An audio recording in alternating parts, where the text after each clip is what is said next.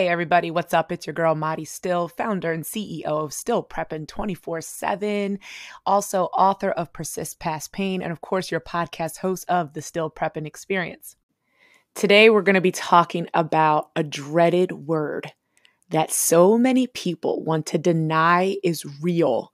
A word where people hide, a word that is causing people stress, anxiety. It's causing people to lose time. It's causing people to lose money. It's causing people to uh, be stressed out when they have friends that come over. That word, ladies and gentlemen, is clutter.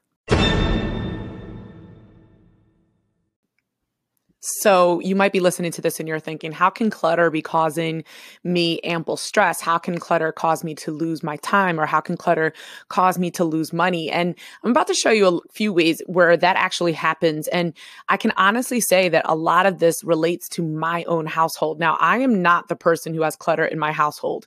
Uh, if you came into my house, you would see a fairly neat house, although I do have an eight-year-old son that plays sports and uh, thinks he is playing Fortnite in real life. But I do have a husband that is something I call a paper hoarder.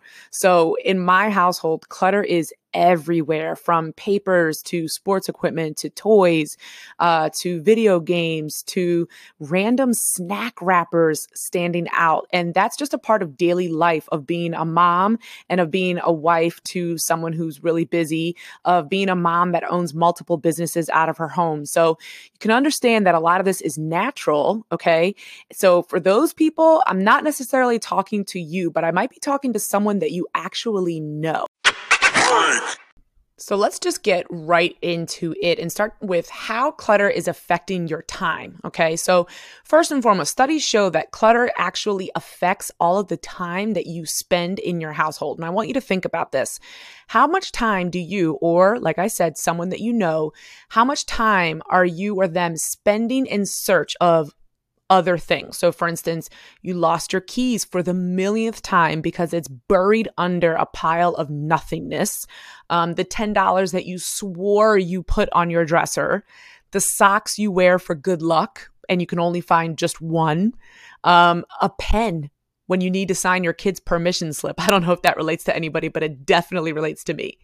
When we have clutter, you know, in our drawers or on our countertops or in our workspace, it's nearly impossible to see clearly. And here's the thing, like you could be looking right at the object that you're actually looking for, but that tornado of mess that is just piled up right in front of you clouds your judgment. You can't see beyond that mess looking for that lost item because you're seeing so much other junk. How many times, honestly, have you been looking for something and it is right in front of your face? And I'm not talking about your husband who just never happens to see exactly what he's looking for. But let's say the refrigerator is cluttered with so many different jars of condiments and he's looking for one. His eyes are roaming the shelf over that whole monsoon of condiments that he cannot find the one condiment he's actually looking for. That is wasting time in your life. So one thing that the Still household is taking on is a thirty-day declutter movement. And I think that one of the reasons people are so hesitant to declutter their home is because they think of the inordinate amount of work that goes with it. And they think about the rooms that are all slaughtered with mess. So you're looking at your office, you're looking at your refrigerator, you're thinking about your drawers, you're thinking about closets.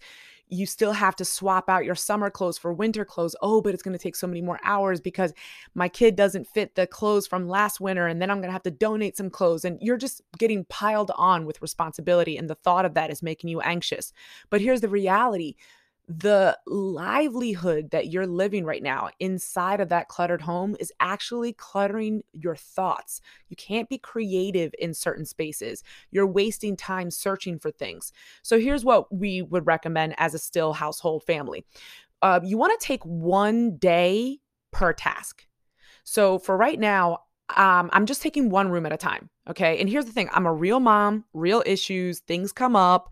There's days that I can't do it. There's days that I can get to one drawer and one cabinet at a time. And that's all the time I have. I'm a mom. I'm running multiple businesses. I'm married. I have other responsibilities too. But the idea that I can just spend twenty minutes on one drawer or twenty minutes in one cabinet, and I can put on some happy music and make that my time where I'm dancing around and I'm throwing things away and I'm purging things that are no longer relevant to my life, that somehow like changes the energy that I'm feeling inside of my house.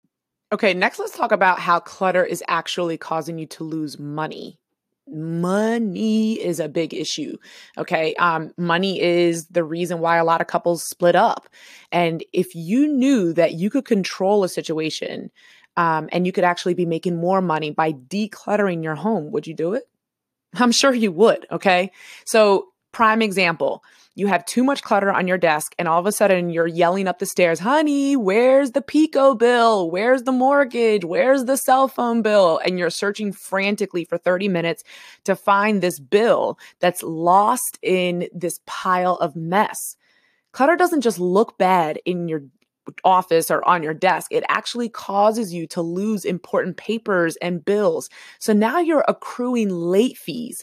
Now you are paying the companies late and you're trying to explain, I lost it. Like, honestly, what company is going to sit there and go, oh, okay, great. Let me give you a break because you lost a bill. Okay. So here's a quick tip that we're implementing in our household that you can take on. And I think it's working really well. Okay. So first of all, let me just admit, it is by far the hardest thing to clean in our household, okay? I love my husband. I swear I do. We've been married for thirteen years. Wouldn't change him for anyone. Wouldn't swap a day in the life of anyone uh, who doesn't have my husband to be married to. But he is a paper hoarder. The man, I swear, he saves bills from when he was like twenty-one and he's thirty-nine now.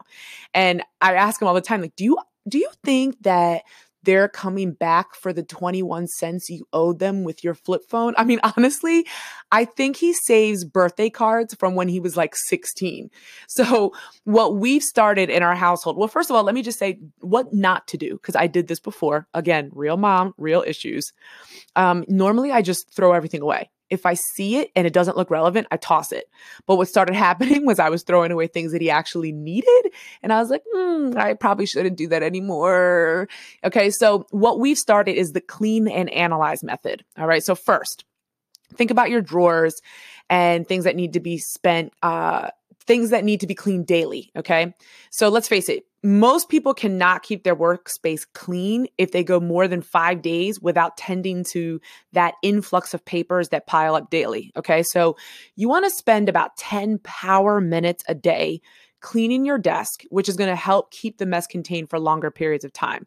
So I recommend doing something like this in your workspace mid-afternoon, because that afternoon slump hits you, and that's when it's hard to start to focus and concentrate, okay? So you want to make sure that your workspace is clear. The next thing you want to do is you want to do the analyze method. And I've taught my husband this, and I'm still teaching my husband this, but analyze, is it harmful if I throw this away? Okay, so current bills, obviously you're not going to throw those away because now you're tossing away things that you actually have to pay. But the birthday card your grandma got you when you were sixteen, I don't think grandma's going to care. She's not even going to know, okay? Um, papers that you just, oh my gosh, does anybody else have anyone in their home where um, they use scratch paper to write notes on? It drives me nuts. Both of my boys do this, my husband and my son, and they write, my son writes like cheat codes for video games on scraps of paper, but then he gets like another scrap of paper to write a different code. And I'm like, dude, get a notebook. Like, you can easily minimize that clutter by just having one pad of paper to write all of your thoughts on. Okay. And here's what I've been trying to teach my husband. Throwing things away is not bad. It's cleansing. And if it's hard for you to do, then ask a friend. Trust me, I have zero problems coming to your house and throwing away everything in your house that annoys me or agitates me. I will be glad to do that. So now I want to talk to you guys about how clutter can actually uh, cause even more severe mental health issues. About eleven years ago, I had suffered a series of losses in my life. I lost my uncle, who was my godfather. I lost my aunt, who was my godmother. I lost my grandmother, who was the pillar of our family.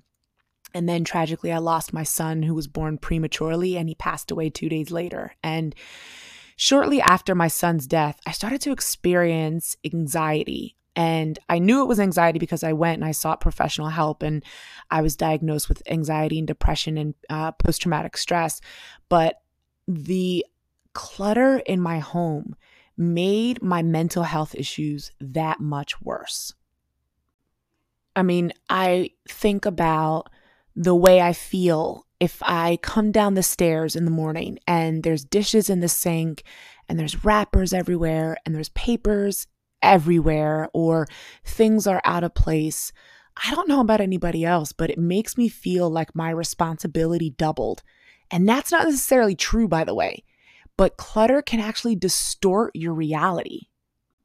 Me talking about this issue is not just because your cluttered home is going to look bad to other people. I mean, honestly, who really cares what other people are thinking? But it's because it honestly can make you create fear in your life, or create doubt in your life, or create um, stress, anxiety, depression.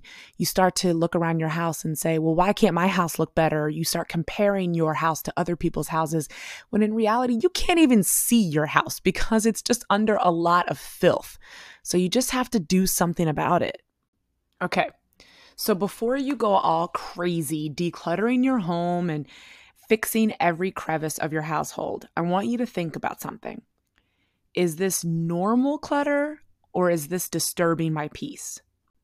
In actuality, I really do think that there's a difference. I think if you walk into a room and you instantly feel an energy shift, or you feel like you're stressed out, or you feel like you're going to blow your top, or you're going to stick your middle finger up in the middle of traffic, more than likely that is not normal clutter to be involved in or to be around. So if you do feel when you walk into a room like something has to change, the first thing you have to do is decide. Just today, after you've listened to this, just say, you know what, that's it. She's right. I'm going to take one room a day, or one drawer a day, or whatever it is that's causing you stress. And I'm just going to purge it. I'm going to throw some things away. I'm going to get rid of the old so that I can welcome in the new. And then once you do that purging process, you need to set up some strong parameters so that it doesn't happen again. For instance, get a hook for your keys, get a bill organizer, have a trash can in every single room, use the analyze method I told you about. Analyze, is it harmful if I throw this away? And if it's not, ditch it, toss it, get rid of it. Whatever the system is, you need to use it, okay? And more importantly, you need to do this before twenty nineteen. Think about the fact that twenty nineteen is for new year, new blessings, new goals. Notice I keep repeating the word new. You can't go into a new year if you're weighed down by old stuff. Especially once the holiday season starts this year, you're going to be collecting a lot of new things into your household. So why not get rid of the unnecessary things that are causing you stress in your house? Okay. And here's the thing, and I want you to really keep this in mind before you go into the holiday season. You don't need a lot of things to bring you happiness. Now, I'm not saying that you can't enjoy the finer things of life. I'm not saying not to go out and get that cute pocketbook you've been eyeing up, girlfriend. I'm not saying that you can't go get that new electronic toy that you've been wanting for yourself to make life easier. I'm just saying, if we lived a life of simplicity, wouldn't it be easier to keep our home clean and our heads clear? So thanks again for listening, everybody. This is your girl, Maddie Still, author of Persist Past Pain. You can actually connect with me on my website, w w w dot maddie still dot com. I look forward to hearing from you and getting some feedback on how you are decluttering your life and living your most powerful life. Have a great day. You know, man. You know, man. You know, man.